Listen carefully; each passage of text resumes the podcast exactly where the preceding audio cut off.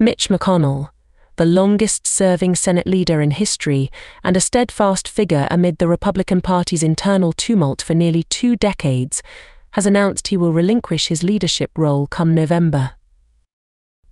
Last week, McConnell, who just celebrated his 82nd birthday, was prepared to share his decision from the Senate's heart, reflecting on his journey from an awe inspired newcomer in 1985 to a confident fixture in the chamber's leadership seats, according to the Associated Press.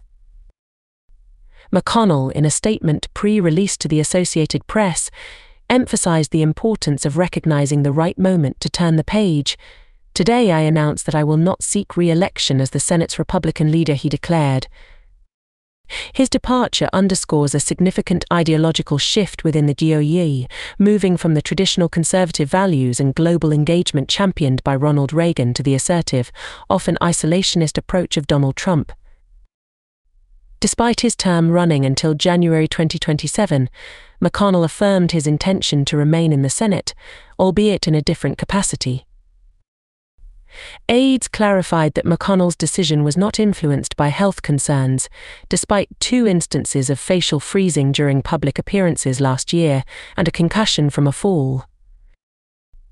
McConnell shared his contemplation about the timing for his announcement, seeking a moment of complete certainty about his legacy and contributions. That moment has come, he expressed, reflecting on his efforts to uphold the principles he cherishes. The recent loss of his wife's youngest sister prompted McConnell to reflect on his career's impending end, though he did not specify why it influenced his timing.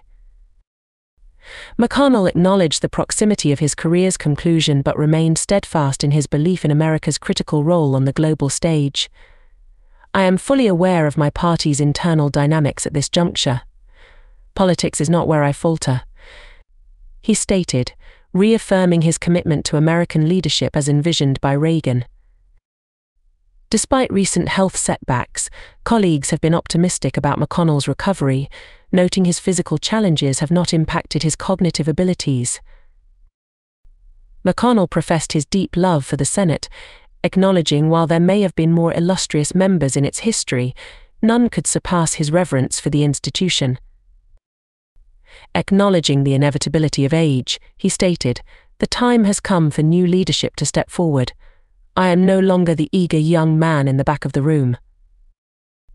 While there will be a time for reflection, McConnell stressed that he still has the drive to confound his detractors, promising to continue doing so with characteristic zeal.